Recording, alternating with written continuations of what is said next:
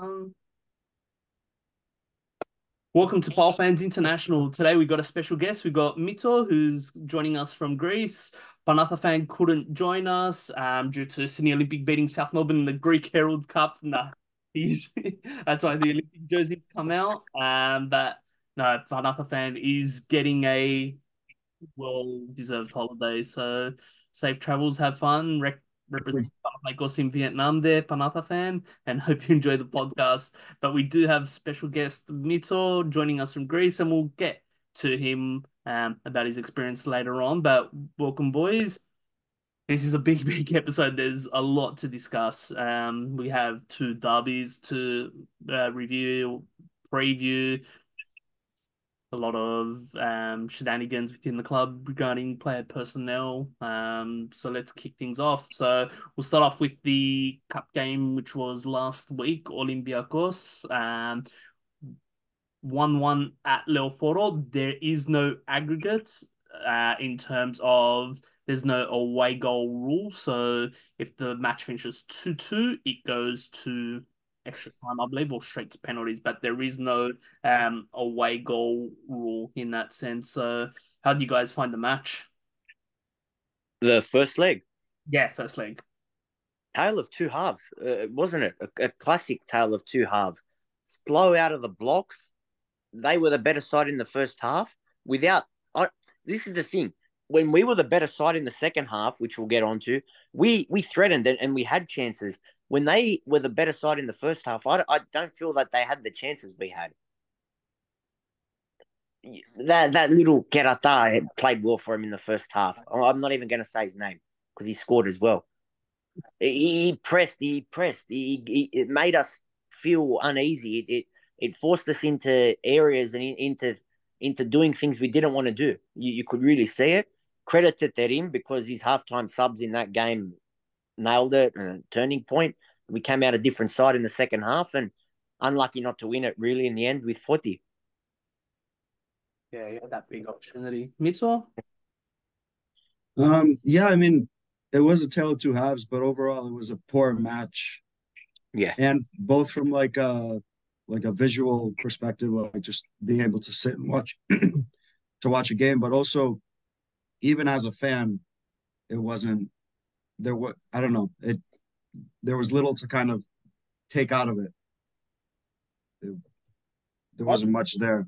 I'll be honest, I wasn't totally disheartened by the result. We got the tie, so mm-hmm. there's no away goal rule, as we said. Um, I was disheartened, disheartened by the result. I think I was disheartened by the first half players. So we sent out a team that you kind of would say they're our ball playing players. So Ruben, Cerin, Juricic, and neither of them could hold the ball, could pass the ball. Their passing was absolutely shocking.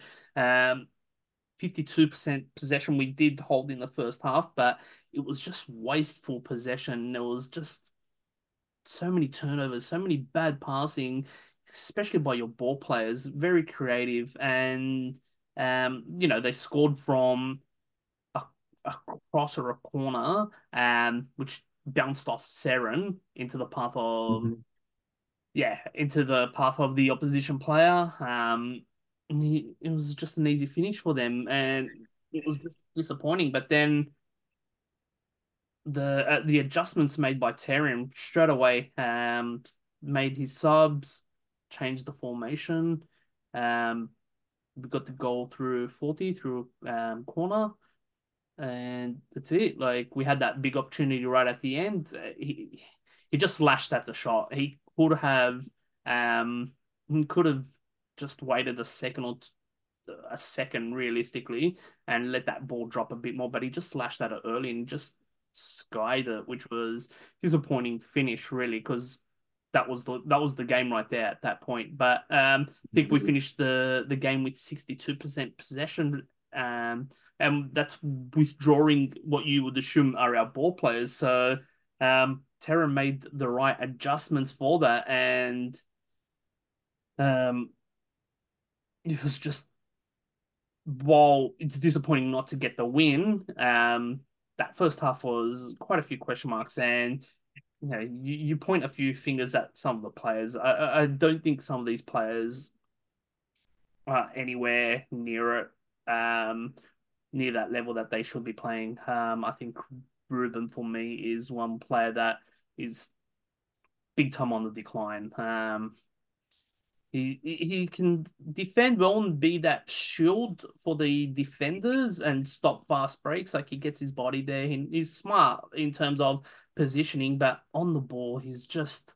And I think we've we've said this many many times. He's just not that same player as he was. We saw that that fade at the end of last season, and this season it's just downward trending for him. Um, even Juricic. Uh, yeah, that that's a letdown, isn't it?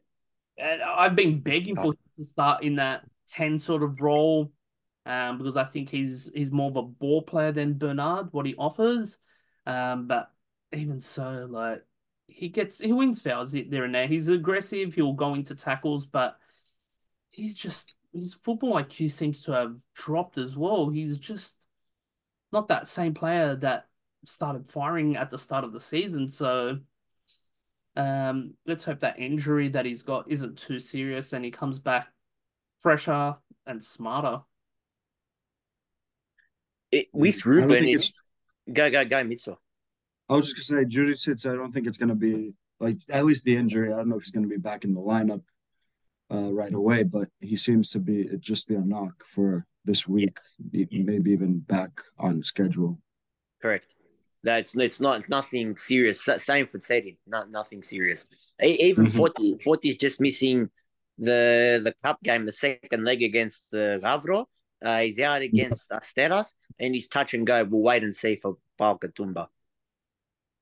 I, I was gonna say you mentioned Serge with Ruben Perez and you ball retention and passing range and all that. Funny how he was named in the matchday squad against AEK, didn't feature, yet we were better on the front foot and controlled the game more there without him at all. And he preferred a player out. Of, we'll get onto that game, but the fact that he prefers players now out of position over him says it all. Yeah, we had Joel. Well, yeah, I think Joao, uh, uh, not Joao, Arao is um, evidently was the player that Jovanovic brought in to replace Pettis, but given the injuries and everything, we we've seen him at center back, and I mean he's been playing well, but you just have to wonder what we're missing out of the midfield not having him there. True. Yeah, yeah, he's he's been that big um, loss in that midfield, but uh, due to our circumstances, we've got no choice. Where but still no show. Let's see if he gets called up for the um, game next couple of days. And, you know, with Magnuson out till March or onwards. Um, Palmer Brown missing in action.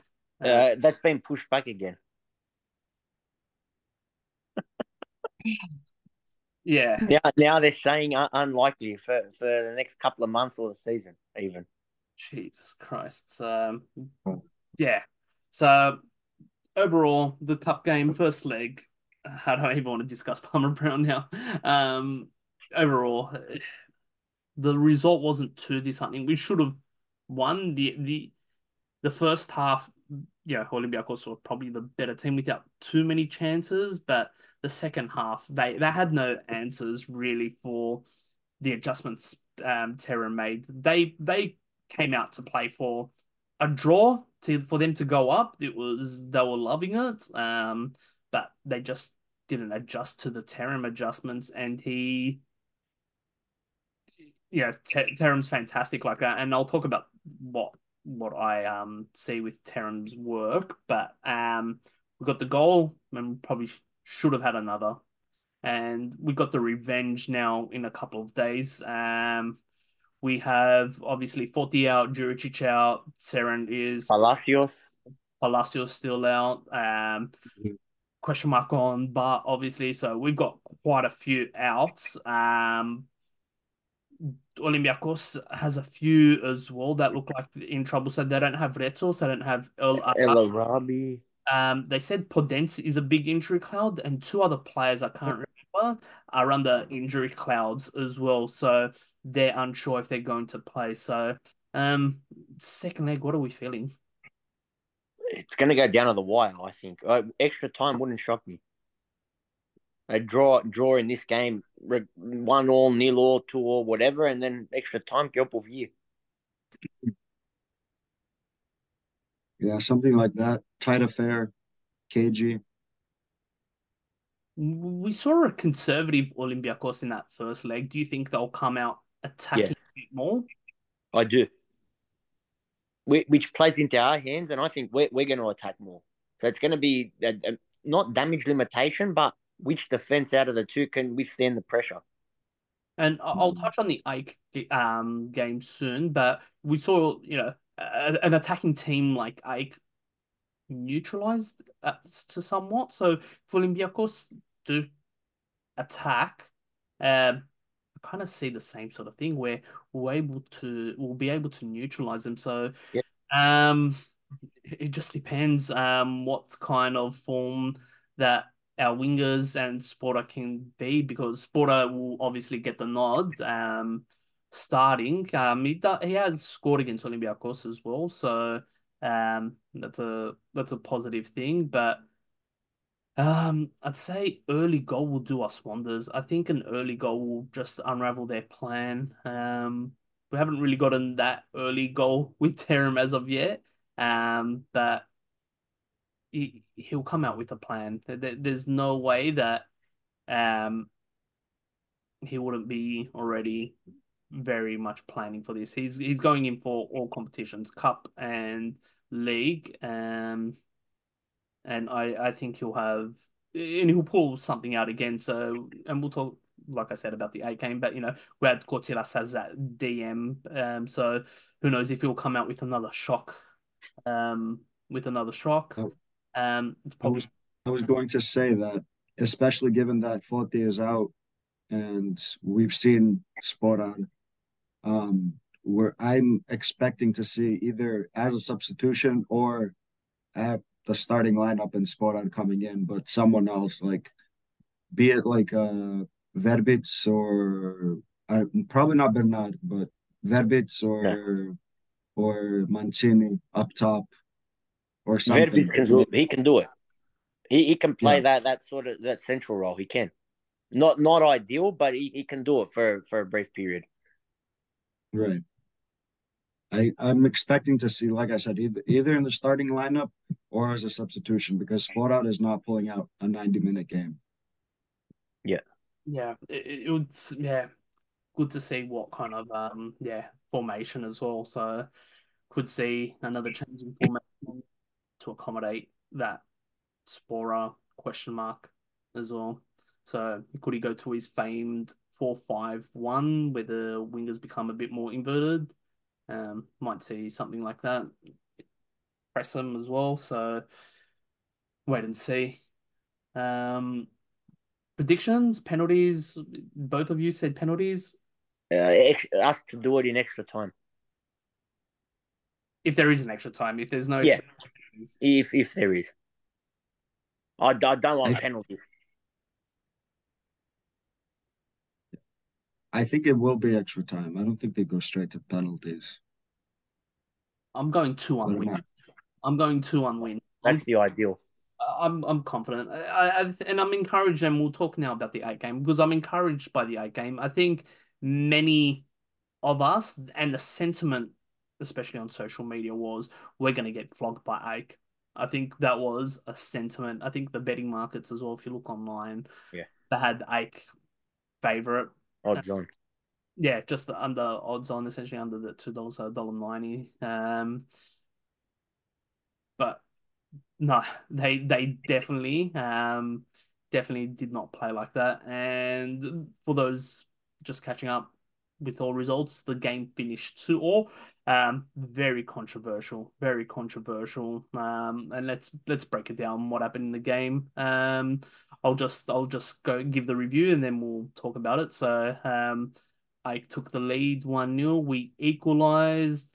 Then we scored again in the second half, and they scored penalty in the ninety fifth minute. Um, boys, give us give us your thoughts, Mitso. I mean, it was an intense game from the beginning. Um, it kind of felt maybe to a lesser degree, but again, kind of two halves. I feel like I found their footing a little better in the first half, which I think makes sense given that it was, you know, their turf. Um, but I mean, even then, we were able to keep them at a distance. Obviously, first half ended one-one, and I, I mean, we played well. I was proud of the match overall. It was disappointing to come away with only a draw. Nick? Pretty much what, what Mitso said.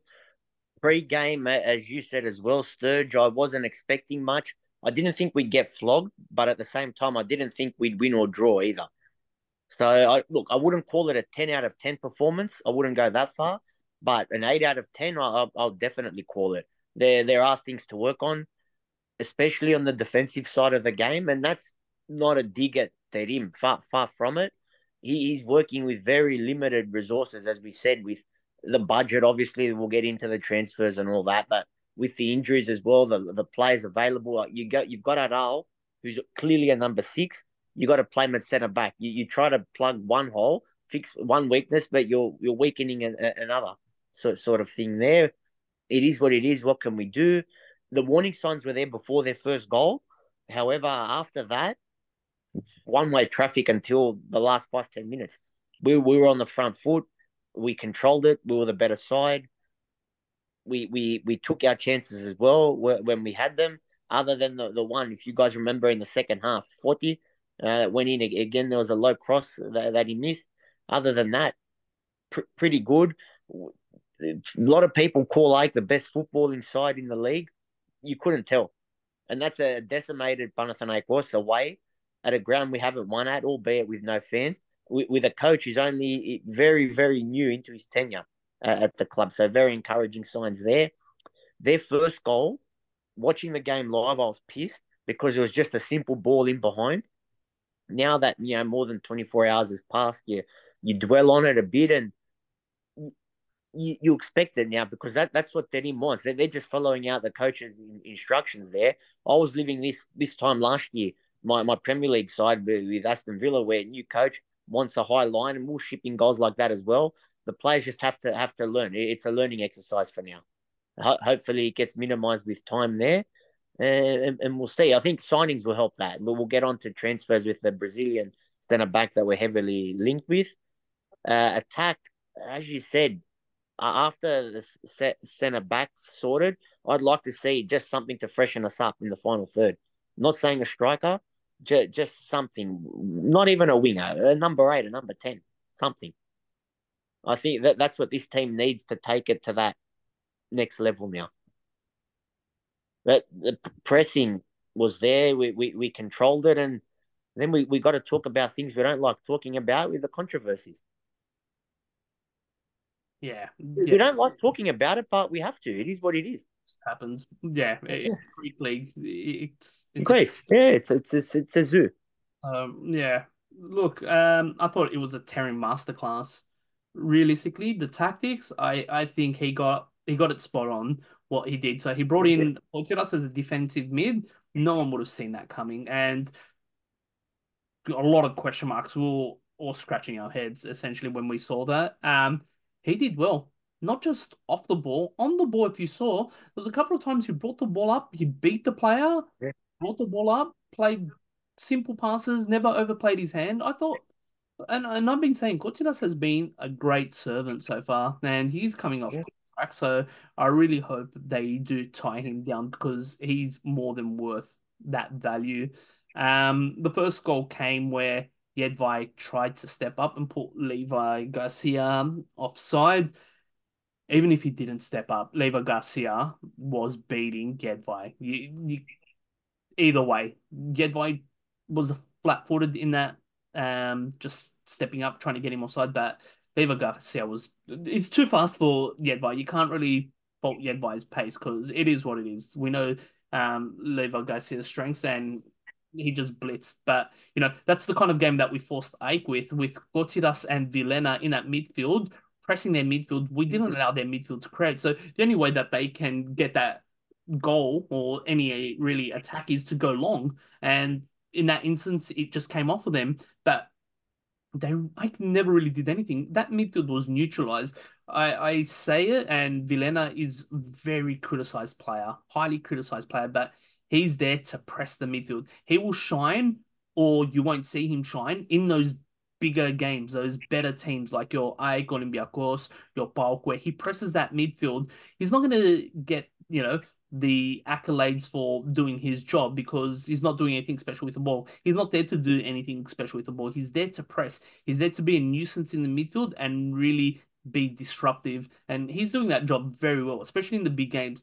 In the small teams, he's seeing more ball. He just, you know, he moves the ball around directionally. Like you're not the, the fans and people watching the game don't enjoy that, but he's that's what he does. He moves the ball and that attack starts from there. Just those little short passes that he does. But um, I thought he played well.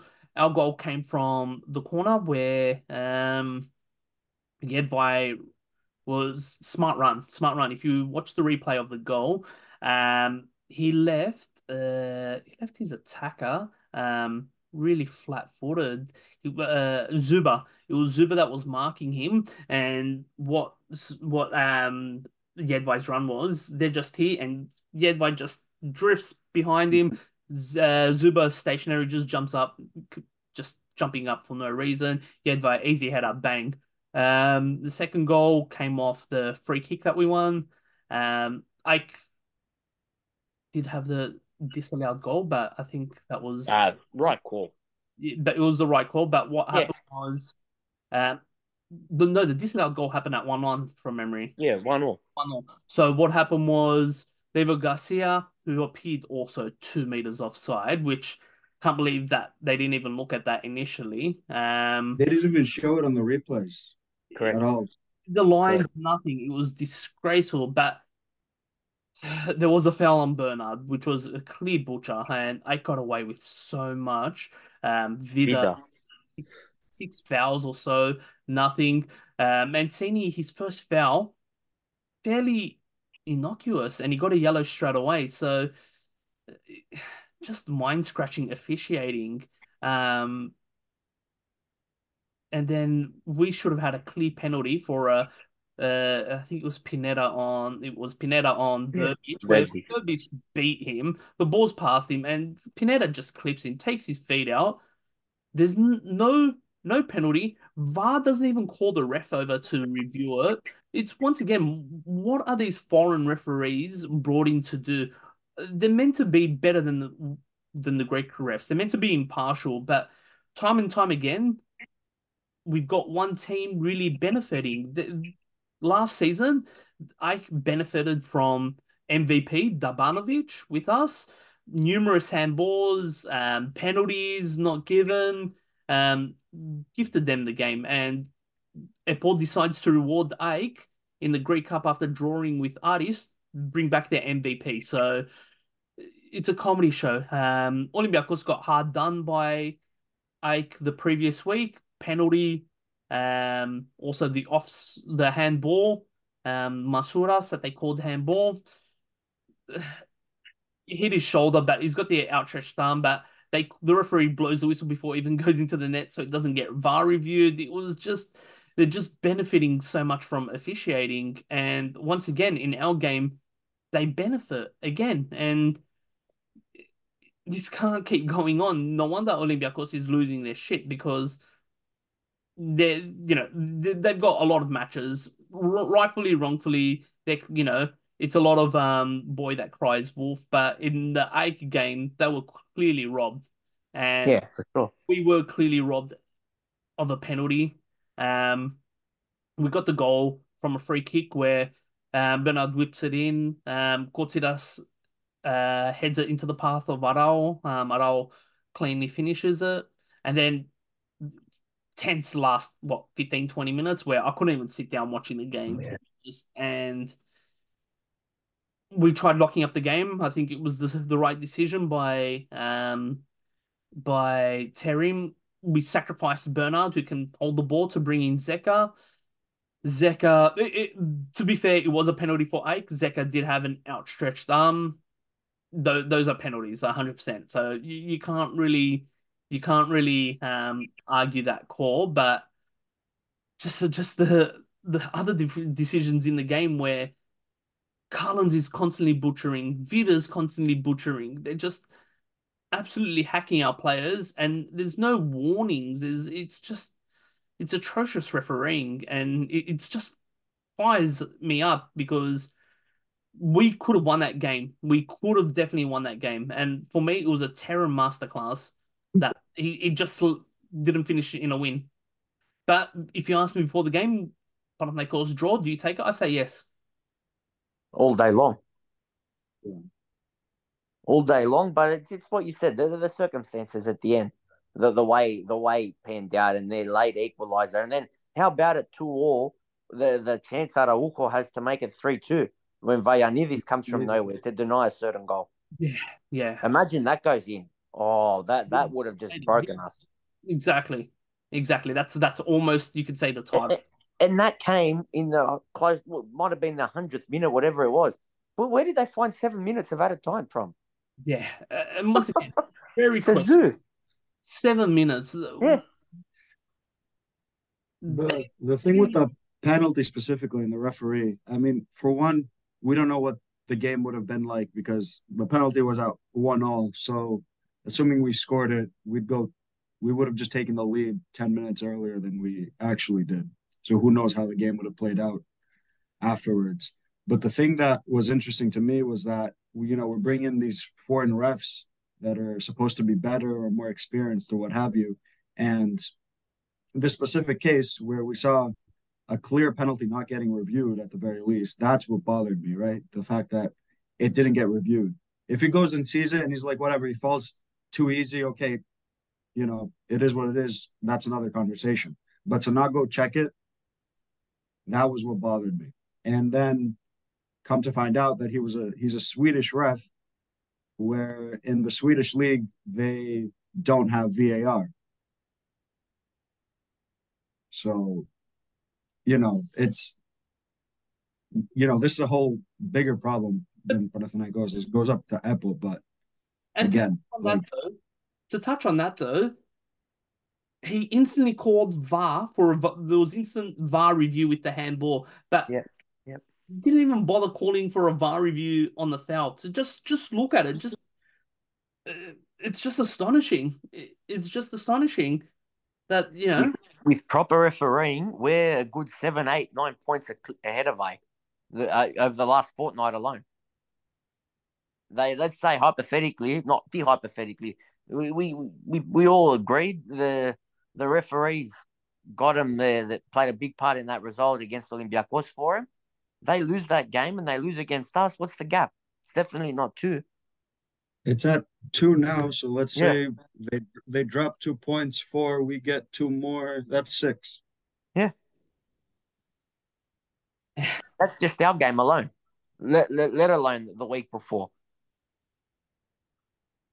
Yeah. And, you know, and, and this result, thankfully, we got the draw. But if you look at the fixtures, um, it's chaotic the fixtures. Um, yeah. Because one more thing. There's About, a lot of in January. Um, I'll bring it up. So, well, we got the cup. Let's ignore the cup. So, if you look at the fixtures, and Asteras is hard. We've got Asteras Tripolis. Yeah. Um, at home.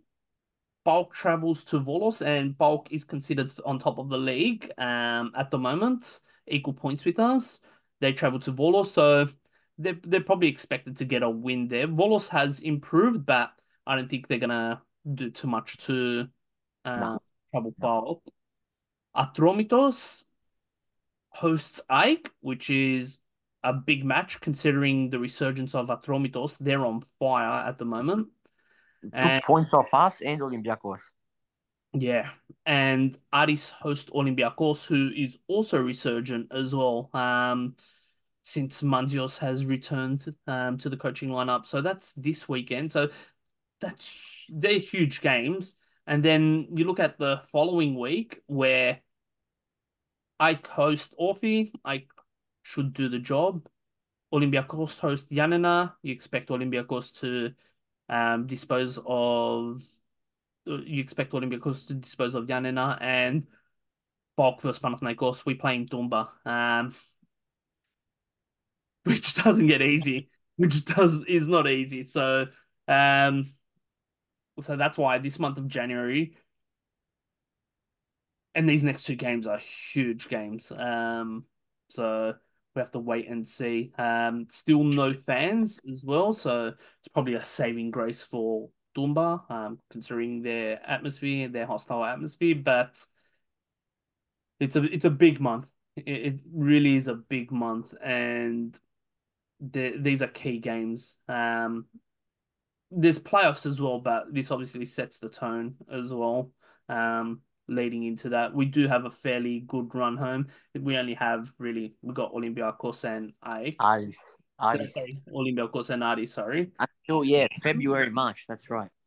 So they're really only games while the others have to play each other. I think no, I think yeah, AEK PAOK play. Um, AEK Aris. Yeah, so we'll probably have it a little bit easier in that run home. So a lot to play for. Um, we're in the middle of that. Remember, we said it back then. January is like a mini playoff month. We're, we're living it now, like like like we were back in April, May last year. Here we are again. For us down mm. under, the, the hours, the sleepless nights, the early morning wake ups, we're, we're living it again. And this is, you know, we're we're busy January. This is amongst the transfers, but before we speak about transfers, um, let's talk uh, Brignoli. Um, so there's chaos involving Brignoli. Um, Panathinaikos did release a statement yesterday or two days ago regarding Brignoli. Um, it's a bit of a shit show. So essentially, Brignoli has been completely dropped from the squad. Um, is it's been um, rumored that he has signed with AEK. Um, AEK has denied it. There's nothing formal or official as of yet, but um, it's it's an interesting timeline and an interesting statement from what Panathinaikos FC did release. Um, a lot of the fans aren't buying it. Um, I kind of see that there is a half truth there, and that's you know there's going to be two three sides to every story. There's going to be um, the bowl side, there's going to be the Brignoli side, and there's going to be that middle side. So um, essentially Panathinaikos. Uh, we'll start with Bruno. Brignoli's contract is on roughly that 300k. Um, he's asked for one million. He believes we lowballed him with a seven hundred thousand dollar offer. Um, that's the last we heard of those negotiations. Um, Panathinaikos released a statement saying that they aim to meet with him in October. His agent didn't turn up. November, same thing. December, Panathinaikos increased the demand, but the agent said that they're looking elsewhere. Um, uh, so Panathinaikos is saying the unprofessionalism there from um, Brignoli and the agent. Um, we we've seen a dip in form from Brignoli. Um, he hasn't really had much of a social media presence either. Very quiet. Um, in that December month, so hasn't really posted where he was somewhat of a frequent poster on Instagram, um, his social media. So I think that tells a lot. But there was an interview he gave to an Italian radio or newspaper, um, where he did say, um, it was I think sometime in October or November, where he said he wants to stay in Greece. Um, he wants to stay in Athens.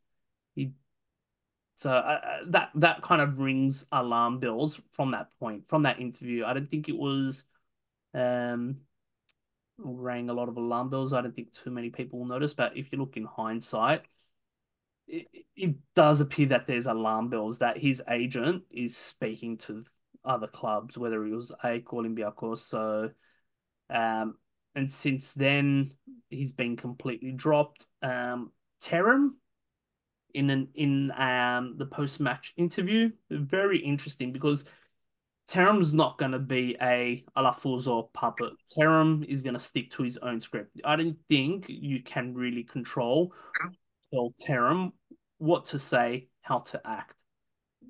Literally, he's seventy. He's a big personality. He's done it all in the game. No, no way. There's literally zero chance of that. But Terim did say the club did the right thing, um, removing Brignoli. Um, of course the club did the right thing. So I think Terim is showing a um, show of confidence in the club, and it does kind of point fingers at Brignoli. I know if you read on social media that, especially on X, formerly known as Twitter, um, if you look at that, a lot of people are very angry at the club. Um, look, if if Brignoli has signed with AEK, which is the rumor, then you know he can really go jump really because they threw a crotida at him. He's been abused by them. Um, and then you're gonna do that. Uh, you, you know, if there was a Panathinaikos offer, increased offer, at least come out and say it or negotiate. It's it just doesn't appear that I think he hasn't felt the love for his efforts. I think for from what I'm seeing, you know, getting goalkeeper of the year um last season. Um but him asking for that one mil region would put him in the top like five players at the moment that are at the club, highest paid, and he'd be the oldest. Well, so yeah, these are things to look at. He's had a bit of a dip in form over the last month or two, as we saw it in Europe, where really clumsy mistakes, especially from set pieces. The Atromitos game as well, where horrendous keeping um that game. So and from there, that's why he's been dropped completely. Um Lodygin has come in and fair effort. Lodygin's done yeah. good. Um, He's a good keeper. He hasn't really conceded really a crap goal, and the the penalty that Levi Garcia hit was a rocket, and Lodygin, Lodygin, it was just under it. Yeah, Lodygin just the pace beat Lodygin, and you can't really fault. Like if he saved that, that would have been a miracle save. So, mm. um, look, what are your thoughts on the whole Brignoli saga? Because uh, my my my opinion is clear um, where I stand, I, he can he can really jump. I'm trying to keep it PG rated, but he can really jump. Um, yeah. Especially if he signs for a rival club. I call him Olympiacos. There's there's no love from me. There's absolutely zero, and he can jump. If he signs for, for a rival club, as you said, absolutely. Let, let, let's wait and see where he lands. If he goes abroad, okay, whatever. Good luck. Under, we're not. You're just another player it's a shame. It's a shame because for two and a half years there, for two years especially, so many highlights and great moments. It's a shame it's ending like this. It really is. We've got to back the club on it. I think the right decision's been made to remove him, especially if he's been a bad influence in the dressing room, which we don't really know. No one really shed any light into that. Um, the only thing I'm going to criticize the club on in all this, and it's an Alafouzos thing, of course it is, more, more than anything, these contract talks, these extensions should have taken place this time last year. And if it was mm. done and signed, still delivered back then, we don't have this problem now. But how can we when there was no technical director? So that that sums us up as a club, I guess. Uh, shocking uh, by Alafouzos there. But other than that, one million euro for a goalkeeper in Greece, the guy's delusional. Uh, AEK and Olympiacos pay their goalkeepers in the 700, 750 region and we were prepared to go there for Brignoli, which is double, more than double, sorry, what he was earning, and it still wasn't enough for him. I don't know what else could have been done there. I'm going to jump in you though. Over the summer, there was a lot of talks that we're going to open. So there was, there was. Uh, it started in September. Yeah, yeah, there was a lot of conversation in the summer though, before the season kicked off, that we're going to be talking with Brignoli about extension. So there was that talks that it will happen it, it, probably at one stage, I, I reckon we don't know again, but I, all of us would have said back then it's it's more than likely that he would have stayed. Uh, that another thing was where as soon as Jovanovic left Boxing Day, all of us w- would have said, yeah, okay, he's probably leaning towards an exit now. Yeah, well, he's tripling his wages. Is it worth it? He's 32 at the moment. No, no, no, no, no, no, no way. If you, he, it'll be a two year contract, what the offer would have been 33, 34 going on to 35, 1 million goalkeeper. Where in that last month, yeah, he's he's had a pretty good season, but he, he's showing those glimpses, and that's what you're getting remembered for. Your European um showing and just what's fresh in memory. What happened at Atromitos where completely misjudged the ball, where he just came out, left the goal completely open for an easy tap in, and it's like this is a professional keeper.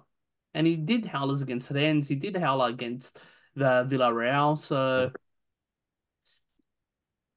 It's a shame. Well- you we, you look at Dioudis back then when he knew himself the writing was on the wall and he was going the way he carried himself right until the end, like a model pro.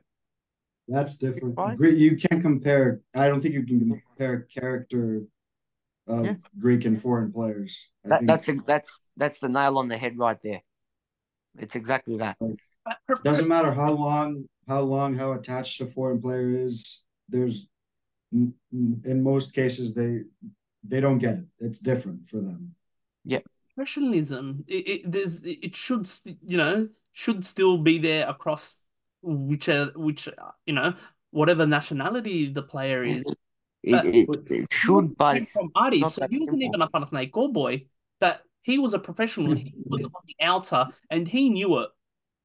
He was they were constantly fighting for position but Brignoli obviously won it over but you never Dioudis never undermined the club. He he just yeah, but even as even as an artist boy, the Udis like think about it. Let's say he was an Aris fan back in the day too. He probably grew up watching Yeah. Get to the final of the cup in 2010 and seeing that Panathinaikos team that won the double. he knows the So- size of the club. He, Yeah, he yeah, like you you make that move, you you know where you're at, you know how you need to behave. Uh, even if Brignoli knew about Panathinaikos while he was in Italy or whatever, like it's they don't have the same understanding, the same you know adilipsi of the of the Yeah. club and its size Spot and its on. importance. spot on.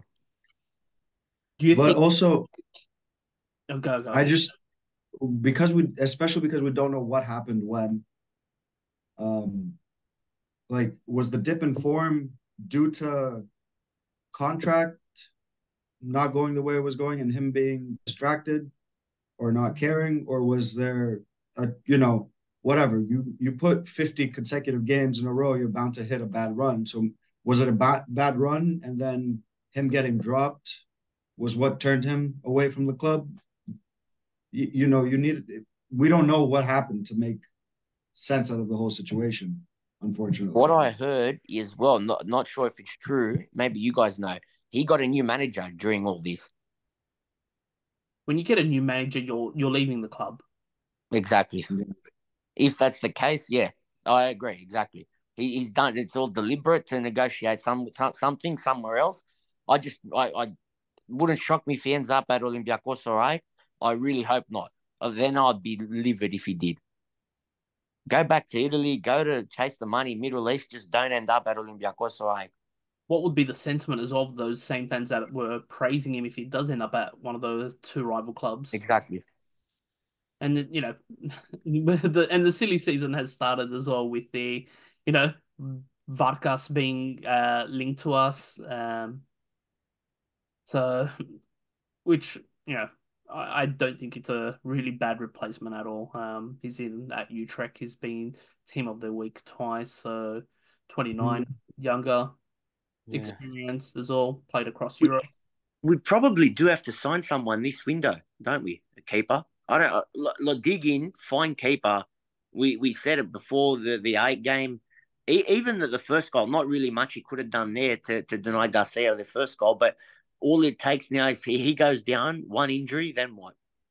Well, I've got a couple of things I want to get across. So, question one is by doubling his wages, did we lowball him. Do you think it was an acceptable offer, or should we have gone higher? What? Where The seven hundred. Yeah, where do you stand on that? fifty. No, that's more than double. It's that, that's about right. You look at what our, our rival clubs are paying their keepers. Then then we've done what, what we had to. Mhm. Yeah, I think so. And even 700, go to 800, 800, 850 max. Um, but well, here's another here's another food for thought. Lodygin renewed his contract seamless. So Yeah. it would it seemed like a seamless um item where Lodygin was essentially a backup. He's obviously trying to push. He's been fairly professional and he got a contract renewal and now he's the starting keeper. So that's that's a bit of food for thought as well. Yeah. Got the job, Yeah. got the contract, no issues, no no hiccups. So Lodygin is also a year older than Brignoli. If you remember back then with, with Lodygin, he could have ended up playing for, for the ethnic Gib. He, he's part part Greek. I don't know what, what, what it is exactly, quarter, half, whatever it is, something like that. He ended up choosing Russia instead. But back then, Hmm. but he, he was close to a quarter. yeah. And his in his quality has shown. He's he's been Yeah. what Olympiacos, he's been at Zenit. So he's, Yeah. he's been like, you know, he's been playing at a highly high level. Um, definitely higher than what Brignoli has. Because Brignoli's history is what? Serie B in us. He hasn't really unless he was like a youth keeper somewhere, but Well, we, we picked him up from their second division. yeah, correct. Empoli. Empoli. Yeah. Yeah. So- we'll, we'll see. My, my concern is now is if, if Lodygin goes down, then what? We so we probably do have to get a goalkeeper in this window. He, was yeah, he's been around like the like the low league clubs. He was at Juventus as well. Never played a game at Juventus, but yeah, he's just been like a Serie A B player. Essentially.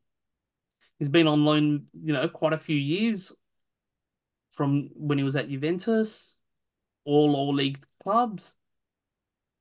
Sampdoria, I think I don't know if they were in Serie A then, one game only. So if you look at his hi- historically, he hasn't really been a a starting keeper except for before Juventus. He was with the Ternana, which I assume was his Serie B. Um, apart from when he went to Palermo after Juventus. So you know, different pedigrees of those two players. Yep. So, final word on Brignoli. One word, as I said, shame. Prima. We we had good memories with him. He he came up trumps in big moments, and he's ruined his own legacy now. Hopefully, he doesn't live to regret this like other past players have. Mitso? Um, I don't know. I mean, there's part of me that wants to just say good luck, wish him the best. But you know, if he goes to AEK or Olympiacos, then that's a different story. So No, if he We'll goes to wait. there, he has to cop it. Yeah. For me, 89 games for the club. It's a shame that, you know, he, he's a very good shot stopper. Um, very good shot stopper. Um, probably weakness a bit in the air, set pieces. Um, but yeah, it, it's left a really sour taste in my my mouth with what has happened. Um, because if, if he really wanted to stay at the club, he would have made that demand to stay at the club. So he's obviously thinking him and his agent are trying to get whatever money that they can get. So um, he will go to the highest bidder. Um, we'll see where he ends up. Uh, we'll find that pretty soon. So obviously a lot of the noise came before the Ike Derby, um, which was kind of expected, where the Brignoli talk, the actual lead up to the game. Um, but yeah, and that was the first game he was left out of the squad completely. Correct, correct. Which was the big shock as well. Now, in hindsight, I think if Terim's calling him, then he's coming in from that from that viewpoint. Then you're gonna have to back what the club is doing. Yeah. All right. Let's move on to the next part. Transfers. Um, transfers, contract renewals. Um, Akaydin um, has signed on loan from Fenerbahce.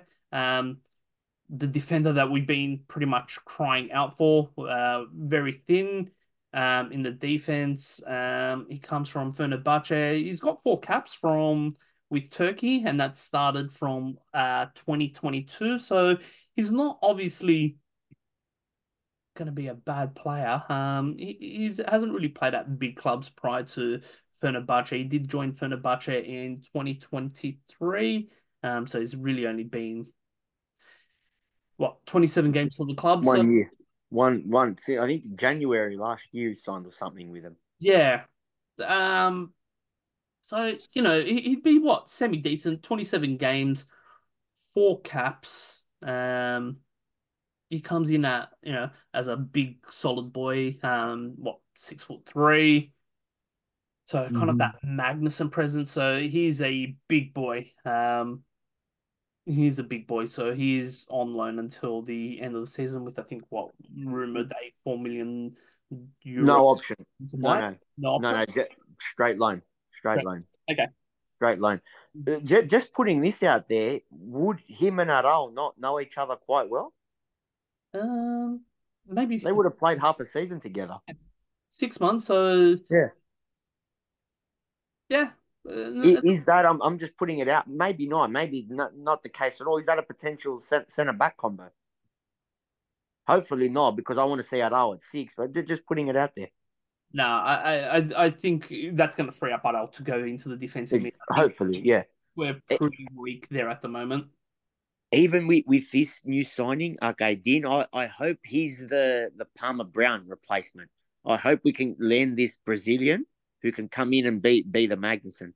I, got my reservations about this Brazilian. Really? Yeah, he hasn't played oh. much. He's 32, 33. Uh, I'm just not keen on him. I'm not. I'm, I'm more keen on him than Akaydin.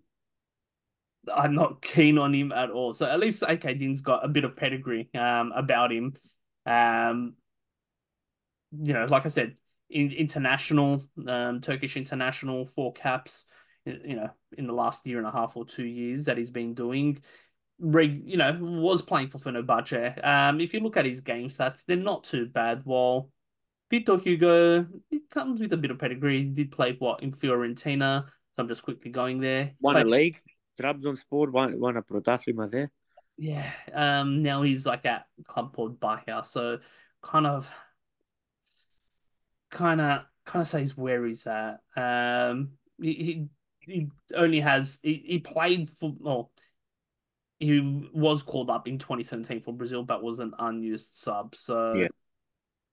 I, I don't think I don't think he's the gonna be the player but it looks like we're we're likely to land him with uh, it's a long transfer. So usually my theory with um long dragged out transfers in the transfer window is um they don't happen. Um his name's dragged quite a bit. Um, be interesting to see if we land him. Do we need another defender? Yeah, without a doubt, centre back all day, all day long.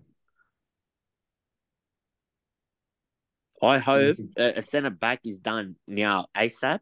Then we can focus the last week or two of the window trying to strengthen higher up, further up the pitch, as I said earlier, whether it be a 10 or an 8. Um, I, would be looking at a 10 personally. Um, but the thing is, now's not the window to start making long term plans. It's like pretty much the your gap fillers. No, be yeah, stop gaps. So it's pro- more than likely someone that's older again. It's just adding someone old to an already old squad. we already have one of the oldest, if not the oldest, squad in the league. So, um, what do you think, Mitso? Um, I know. I think it's going to be another another center back, and then a goalie if we're ranking priorities. I think that's what the looks are going to be, or at the very least, a goalie and a midfielder kind of in the same in the same breath. But definitely a center back is going to happen. Another one, um, whether it's that Brazilian or it's someone else. But it looks like there's going to be probably another center back, and then after that, we'll see. Yeah, I definitely think a, a goalkeeper now will be signed. I don't think we can rely on Xenopoulos to be that backup keeper. Exactly. Exactly. Uh, I don't see Brignoli making his way un- unless he does a complete U turn of his stance, um, which I, I, I can't see happening either. Um, there was all at the start, or even at the end of last year, um, and the start of the window, there was a lot of talk about defensive mid. So not too sure if that will still be on the cards. I think more our weakness. You are right. Uh, maybe an eight, maybe a ten, somewhere, maybe a hybrid between the two. So, um, but nothing. We haven't been linked with. Uh, the, the name Adud, uh, the Mexican, um, his name came up again. Apparently, we linked with him last year, so uh, it's one of those things that won't happen. Yeah, because we have we have the options in the holding midfield. Put that six, you know, even Perez, Zeca, in Zeca, the worst Chokai. case.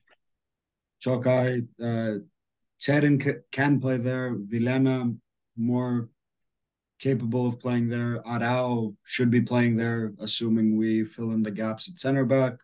Mm. Evidently, Kotsira can play there.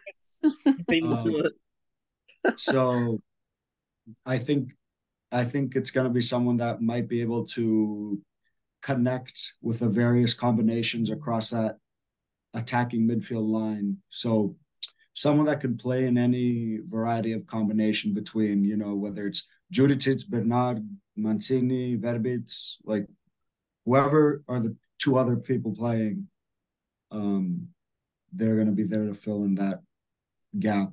And I think it might be closer to like that Bernard Djuricic hybrid where it's a winger slash number 10. Yeah. I think a lot's gonna depend on what happens as well after the Olympiacos game. What kind of transfer we'll go for? I think Sure. determines where we go. We saw Limnios as well get his. Yeah. I don't recall him touching the ball. If anything, I remember on the offside, but I don't recall him doing much on the ball. Uh, just got to be patient there. Yeah. Yeah, it was his debut. Yeah.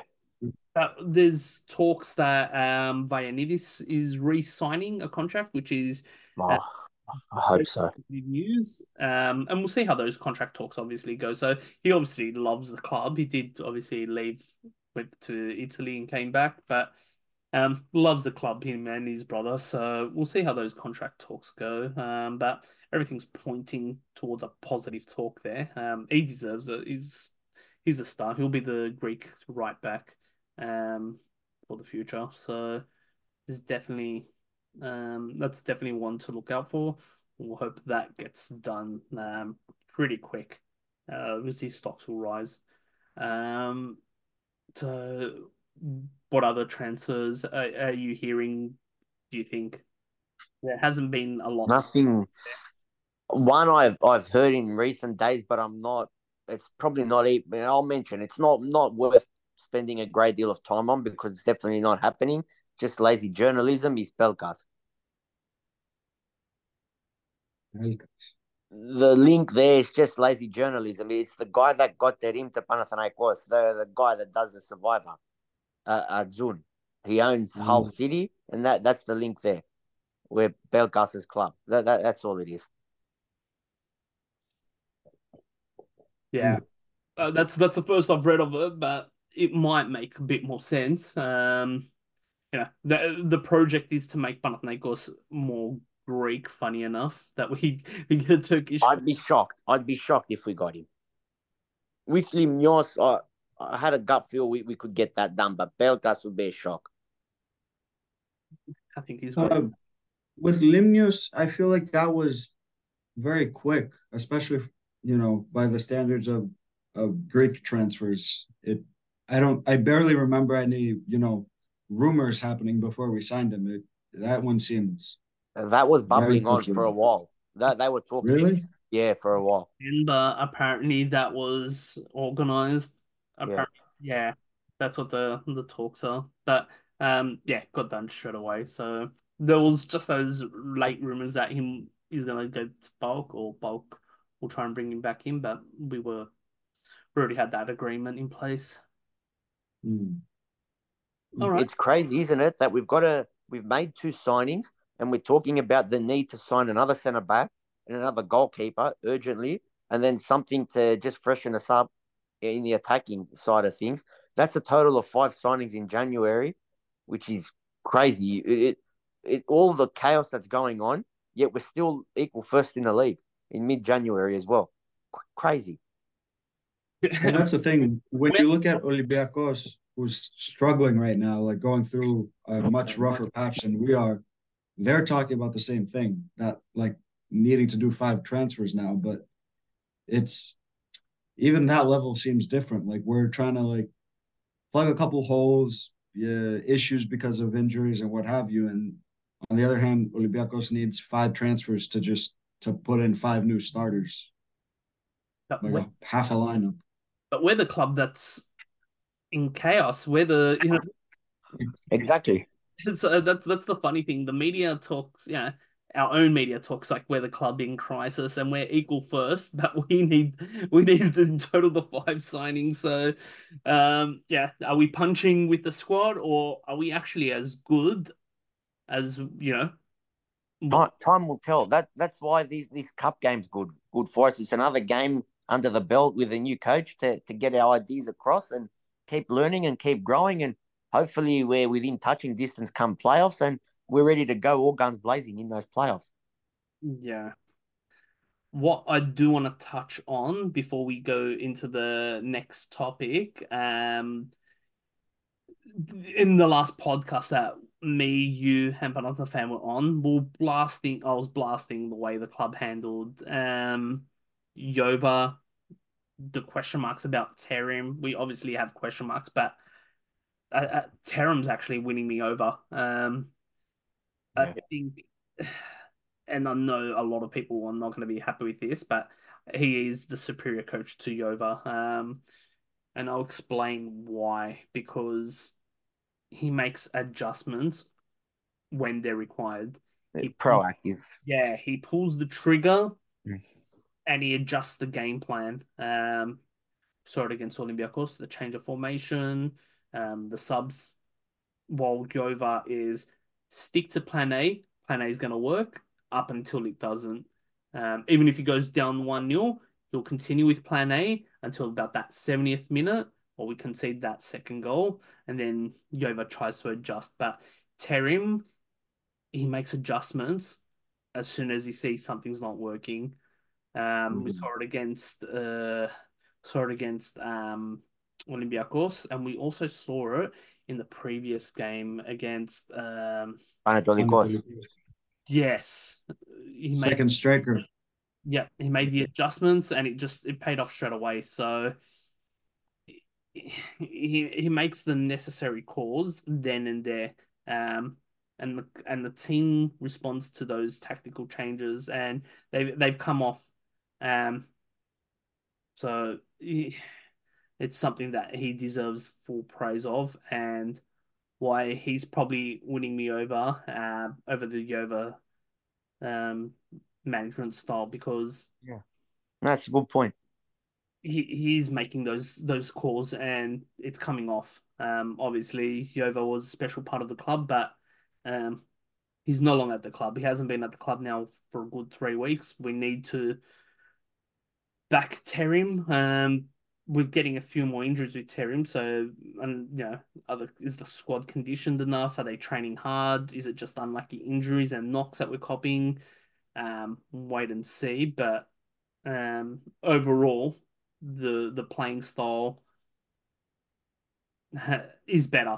Um, I think, and the adjustments is better. There's a lot more purpose because Almeida would always um outclass uh, Terim Yeah. Remember? in the past. We saw it at the start of the we saw it at the start of the season where we got the early goal, but just AEK was just dominating us, and then we fell behind, and it was coming, and it was coming. We fell behind. AEK made the subs to lock the game.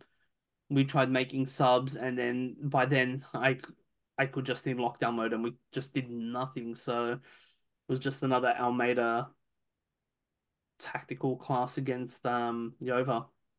So you know, good good to see Terim's getting most out of the boys. What you know, Yova did get a lot out of the current squad, so it's good to see that that continuation is happening, but also making those necessary adjustments.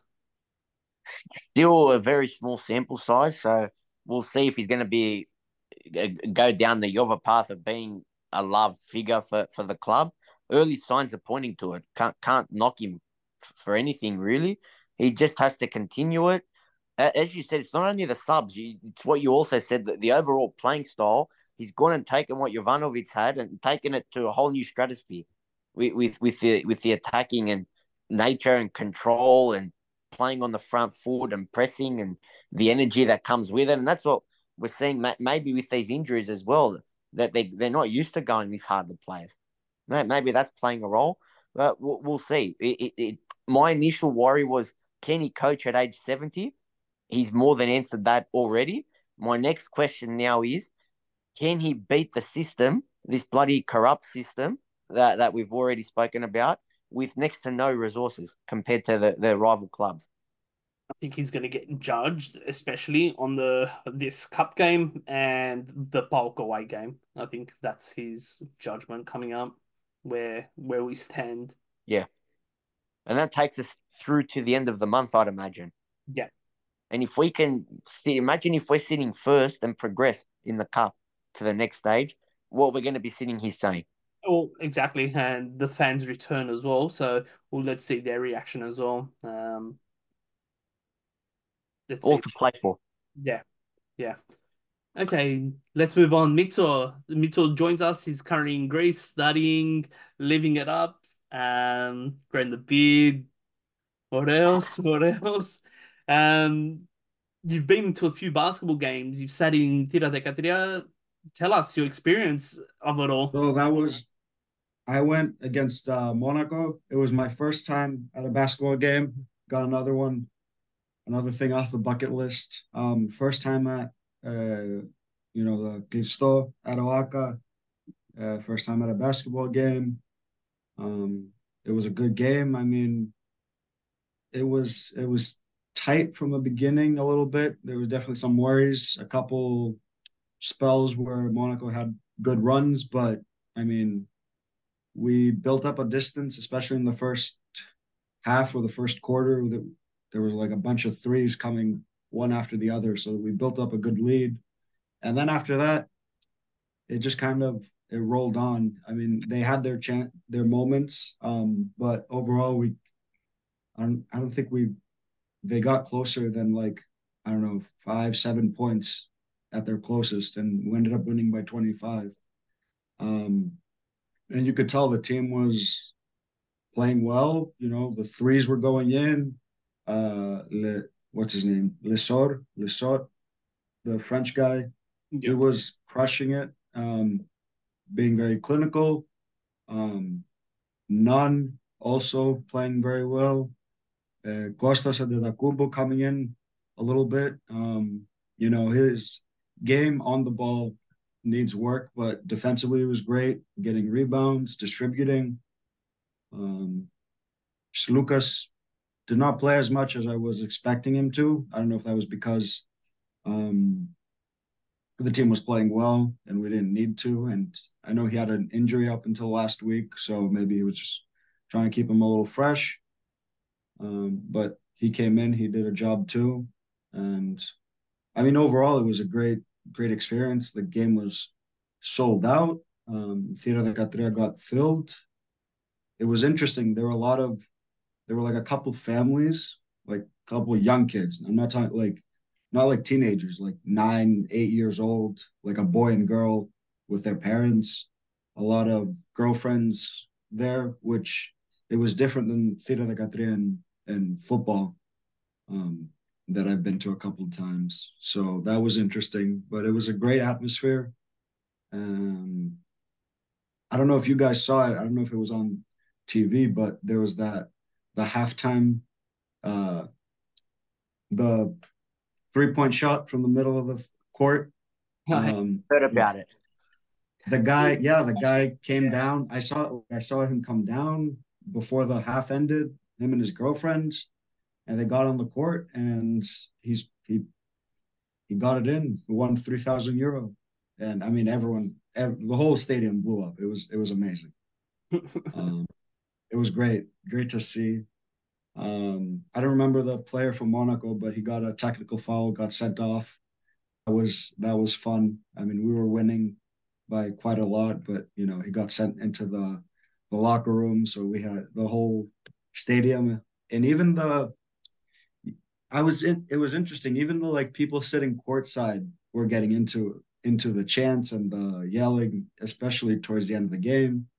Um, which was interesting to see. Like, you know, sometimes there's that idea that people sitting courtside aren't real fans or aren't as passionate, whatever you want to say, but you could see they were getting into it too. It was it was great. Um, but yeah, overall, I mean, we were in Fira de Catria. If you see the the banner right there where it says gate 13, my cousin and I are right above the one in the 13. So we were right there, the front row. Um, the view was great right behind the basket. And yeah, and I got my tickets last night for Monday's game against Olympiacos. I was waiting for an hour, and luckily we were able to find tickets. And yeah, so we're going to a. I haven't been to a derby yet. That's the in either football or basketball. So getting that off the bucket list as well, which is going to be exciting. Um, I it's evidently sold out, so it should be a great atmosphere. Um, so we're looking forward to that. But oh, and OAKA inside, beautiful. I haven't been before, but like it it very nicely done. The banners and like the the whole infrastructure, you know, the small things like the the store and the the food, all that stuff around it. It looks nice. And it's it's nice to see that at least in basketball we're doing something right off the field as well. My question is there what's the sentiment like regarding the football in terms of the locked stadiums? Is there much discussion there or what's... oddly oddly enough no. People are just kind of like yeah it is like i feel like everyone's especially here used to it where once every two years there's a lockdown, if not for everybody, at least for one of the big teams. So everyone just kind of going along with it. It, you know, it if anything, it's discussed in terms of um, how it affects the game and how certain teams might respond accordingly. But other than that, and the whole conversation about alleged apparently if stadiums don't have cameras installed they're not going to be allowed to have fans. So the you know, there's the ongoing joke that you know that like uh, Giannina and Panathinaikos and Lamia are obviously going to have stadiums uh, cameras in their stadiums come come February. So there's that. So we'll see, but no one's really like talking about it from like the fan perspective, like you say, Sterling. Yeah, because I think what big part of the issue that camera talk was the cameras missed the crotida when we Olympiacos. So that's an interesting point that you know, um, and it is the right thing that cameras.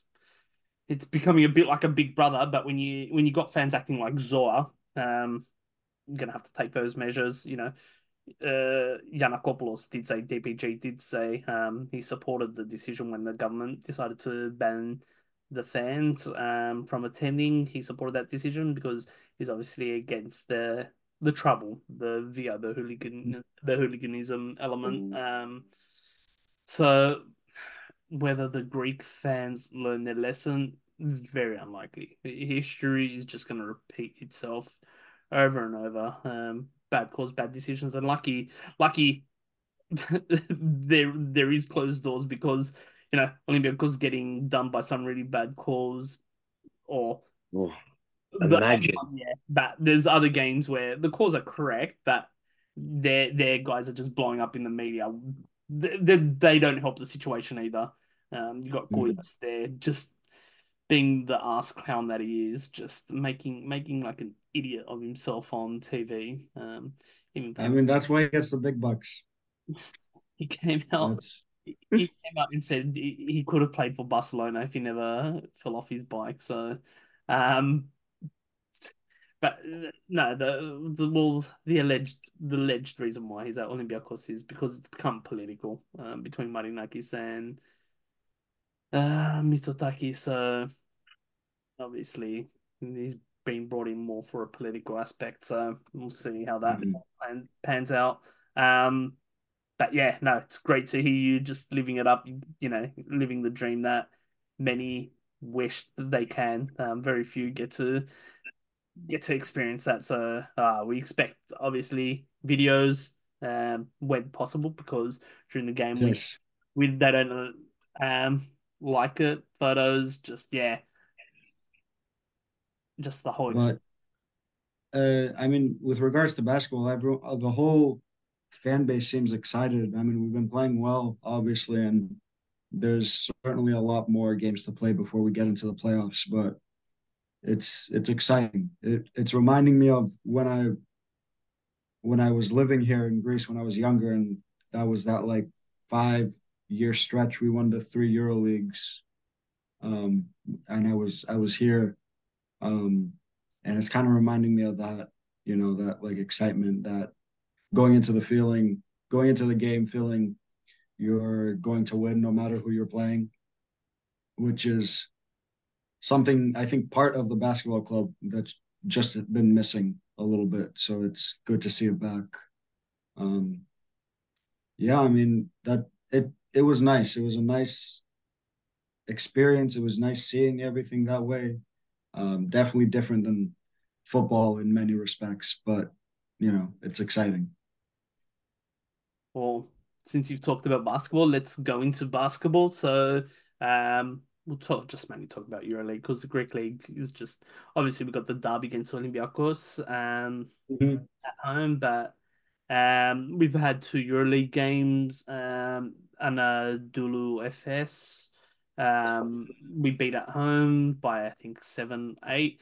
Um, we're blowing them out. Um, as all, but that third quarter really um really let us down. We allowed them into the game when we we're up by big. I think what was it like 17 or 20 or something at one point and just let them come back into the match. So um few concerns there about that. And then Monaco absolutely blew them apart. Um, you know, Jerry seems to be a huge fan favorite, and we've signed him for I think two, three years, and he's a he's a gun player. So when we, when Panathinaikos announced him, I was super excited because um he played for Chicago Bulls, so um the to like that that he was there. Um, I kind of remembered him at the Bulls, so obviously not a star player, but yeah to be playing in the NBA for a few clubs, you know, you're pretty good. And he was the, you know, the Europa League equivalent, the Euro Cup, the Champions League in basketball, player of the tournament. So he does have that pedigree. Um, and he's just really knocking down players. He did that big defensive play for, uh, against Mike James that sent Mike James crying on Twitter. Um, always crying on Twitter, but um, but yeah, getting really mocked, especially from by Petrelli, um, one of my favorites. So, um, That that block on Mike James, it that the stadium blew up on that one. That one, it was, I think it was a bigger reaction than any of the three points, any of the three point shots that went in earlier in the game. That block, it it sent the whole stadium on their feet. It was probably one of the highlights for me, like as the stadium experience. That block on Mike James. so Petrellis is a big Panathinaikos fan. He does follow me on um, X, also known as Twitter. So uh, he? he follows me on X. we've, want to buy actually, we've actually shared a direct message as well. And that, um, that's no lie. So that uh, shout out to Thano Petrelli. Um, but yeah, um, yeah, Kostas Antetokounmpo as well has been has really improved. He's really improved. If you look at his performances, um, he's becoming a good defender, really good defender. Especially, very, he'll be like a very good defender for the Greek league, and he's that solid backup in the um in the Euro League. Um, there was just yeah, obviously Vildoza is injured. He's out for a month or two. Um, but uh, I read somewhere he got into a bit of um trouble in a court case with Basconia where the yeah there was something last night that I read that um he lost the court case and he's ordered to pay Basconia one million euros. So um don't understand don't know the context towards that, but um it is something that I did read read from one of those basketball journalists online. Um there are some big matches that's coming up in the EuroLeague as well. So um, prior to the Olympiacos game, we do have uh, a big game against Partizan at home. Um, they're sitting in ninth, but there's only what two wins that separates us from them. Um, we're sitting in fourth, one game behind um, third. We can we can overtake Bologna provided provided everything goes all right. Um, so interesting, interesting times for us. Um, yeah, we should be favorite and we should come away with the win, but um, can't you can't really um write off uh, Partizan, especially with um Zortz there, um Punter, who's probably considered an elite shooter for the EuroLeague. Um, the Mhm. the positive news is Papapetrou is um close to coming back um earlier than expected, which is the big news out of the the Greek basketball team, the Panathinaikos team there. So um that's a that's a big positive for us as well. Um but it did seem like while Vildoza's out, um the Polish center Balcerowski is injured as well. So um remains to be seen if we'll bring in a player um to address that. Um so we'll be yeah. Be interesting. Yeah, I mean, it seems it seems Ataman has at least been saying that we're not going really for any players now. Um, I mean, we'll see how that goes, but I don't know. I especially with the injured players slowly coming back into the fold. I don't know if you know we need to make any drastic moves. Seems like everyone's uh been gelling together and playing well. But we'll see. There's a lot of speculation that Dorsey has signed for next season or has secretly agreed to join us next season. Did read that speculation. Um, but yeah, once again, there's like like a lot of things. It just remains to be seen. Um, in regards to that. Yeah. All right. I think I think I'm out of topics. Does anyone want to finish up with anything? Anything they want to discuss before we wrap it up? I think we covered everything. There was a lot. There's a lot to And, get. and, and there's going to be a lot from now until May. There's It's going to be like this. Yeah. Even the next podcast will still probably be will be big because It'll be bigger than this. The boys will be covering obviously the Olympiacos game. They'll be previewing the bowl game. Obviously, any transfers, the Brignoli saga, um, whether it's up to, will be addressed there. Um, but you know, we'll we'll be tweeting on it. We'll be um retweeting on it as well. So, um, yeah, interesting, interesting times. Um, especially football. Football department seems to be chaos at the moment, and we're right in the middle of it. So we're, we're equal first, but it seems like it's all doom and gloom from where we're we're sitting. So um, I don't think the the Brignoli news is doom and gloom. Um, we can move on. Not like the Jovanovic at the time. We we were shattered back then. Remember? that hurt. That I, that I don't think this c- comes anywhere near as close. Well, and the thing is, the, the situation can be forgotten and moved on depending on these next few games. Especially we get into February and we're sitting first, and we're still in the cup. I think the sentiment changes. And as you said, fans will be back by then. Yeah, We've got another derby in the league against Olympiacos at around that time. I think it's the first week of February. yeah, yeah. We'll see when the ban ends. I think the ban ends like on the tenth or the twelfth. Just So, after that, yeah. So yeah, um, just yeah. Like I said, the next the next few weeks really really is shaping up our season. Uh, transfers, matches. Uh, yeah, And in the basketball, I mean, I don't, I'm, I don't follow it like like I do with the football slash soccer side of things. But uh, imagine a run to the final four and beyond. Very likely. That that is a very likely case, and it is one of my predictions I said at the start of the basketball season that we'll make it to final four. Um, I still believe we're there. We're you know fourth at the moment. We've beaten Bologna um before, so Real Madrid is obviously the standout team. Yeah. They're, they're If that happens, God willing, Proto Theos, I'm gonna be heading to Berlin in May. Imagine We'll see. that that would top any atmosphere. That that that would even. I remember we spoke when, when you and I were on the atmosphere sixty five thousand whatever it was for Villarreal in the Europa League game. Yeah, It would match or even surpass that. the final four would be. Yeah. Oh, good. I think. Uh, Mitso, do you want to add anything before we wrap it up? Special No. I'm just um yeah, it's just been tricky with the time differences, but you know, whenever it it works out and I can join either with you guys or with the Americans, you know, it's always a pain trying to play around with time zones, but I'm happy to whenever we can work it out. So looking forward to the next pod I can jump in. Yeah, definitely, definitely. We'll give you a shout as well, for sure. You're always a great addition, and it's always great to hear your stories. And the next one you join in, you can tell us about the Olympiacos game from a live fan perspective.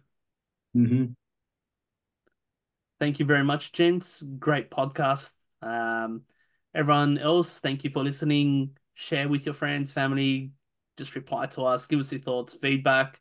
Um, give us your opinions. You know, any anyone that obviously wants to be as a special guest, anything like that. You know, just reach out to us. Um, we'll have you on as well. But thanks, thanks, boys. Great chat. Thank you, boys. And stopping.